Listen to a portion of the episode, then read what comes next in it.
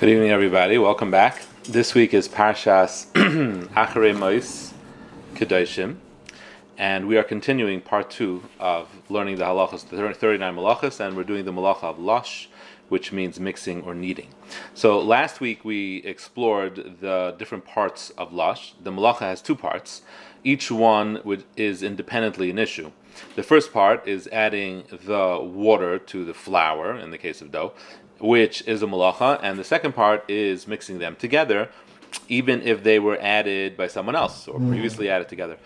Any case of combining liquid and solid or semi-solid would need to address each one of these malachas in order to find a way that it could be permitted.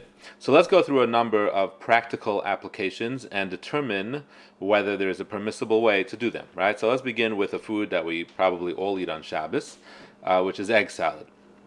Now, as a side note, I just want to mention that the real reason why egg salad is a Shabbos food is actually because of the onions, which you may or may not include.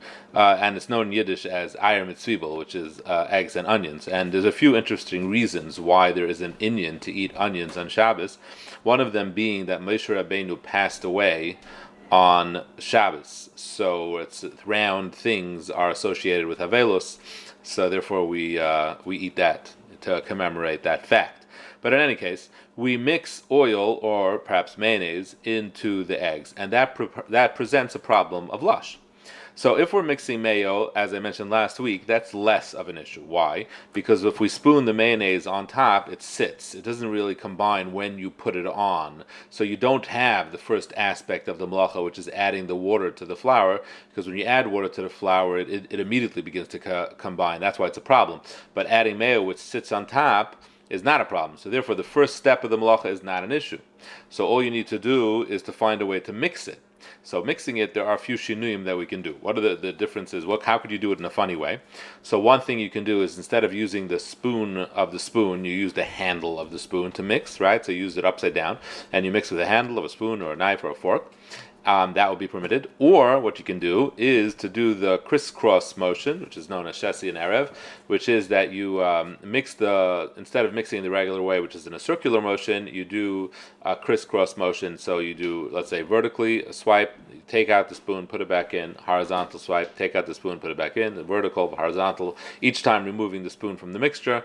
And then once it gets pretty mixed, then you could just go back to regular round, round circular motions to complete the mixing process, as long as it's gotten mostly mixed together. So those are two shinuyim you can do. Another shinu you can also do is to mix the whole thing by putting it in a bag and then shaking it up or smushing it together or using gloves to mix it so you mix it by hand. All those are considered um, I, uh, uh, those are acceptable shinuyim, uh, provided that that's not the, the, way you always do it. Um, those are acceptable shinuyim, and that would allow you to do the mixing process. However, that's only if you're using mayonnaise. But if you're using oil, now the problem is, is that as soon as you add the oil, it does combine with the eggs, um, because that's the nature of oil. So how can you add the oil? What way is there that you can add the oil? Um, so there is a shinui that can be done even regarding adding the oil. But this is very limited, and I'll explain in a minute. So the shina that you can do is that you can change the typical order how the oil is added. So how do you usually add oil? You chop up the eggs and you pour the oil on top of it.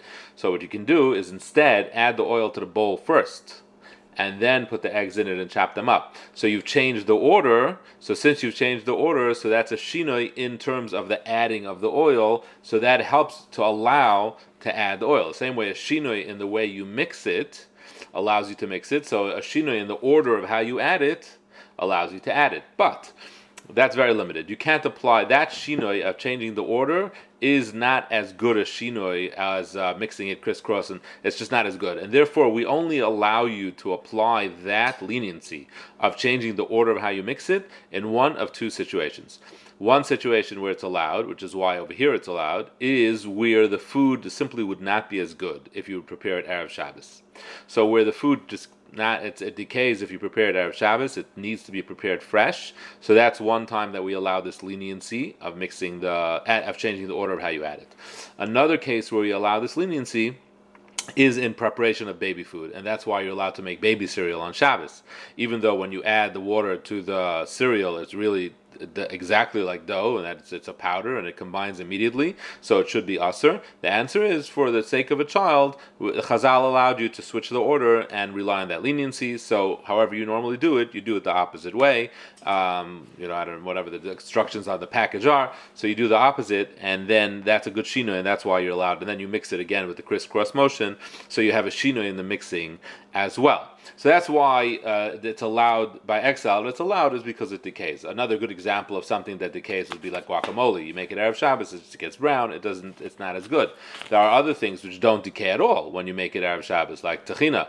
It can be made Erev Shabbos and it's just as good. It doesn't need to be fresh. So something that absolutely it doesn't decay, then you don't have this heter, and then you have this problem that you can't um, add. You simply can't add the the water because uh, that kind of shina you can only be relied on if you have at least one of these two exceptions.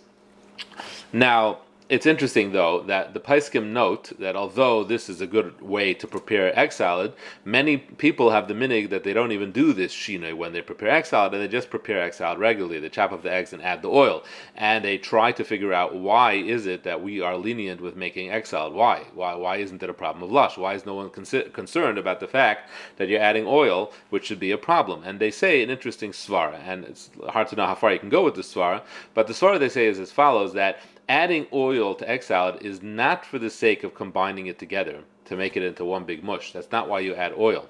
Uh, when you add mayonnaise to tuna fish, you actually do want that to happen. You want it to become one mass because that's like part of what it is. It's a, uh, it's that's the kind of, that's what tuna salad is. But by the oil you add to egg salad is just there to flavor the egg salad.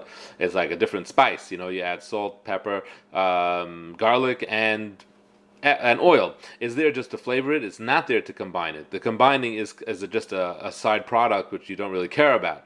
And therefore, they say that's why perhaps over here we're not so concerned with the fact that adding the oil causes it to co- combine because that's not really what you're trying to accomplish. So it's they're saying that not so that you should rely on it in other cases, but just to try to find an explanation why Klal Yisrael seems to be lenient with preparing the egg salad. But regardless, these are the two exceptions when you can apply that particular shina of changing the order.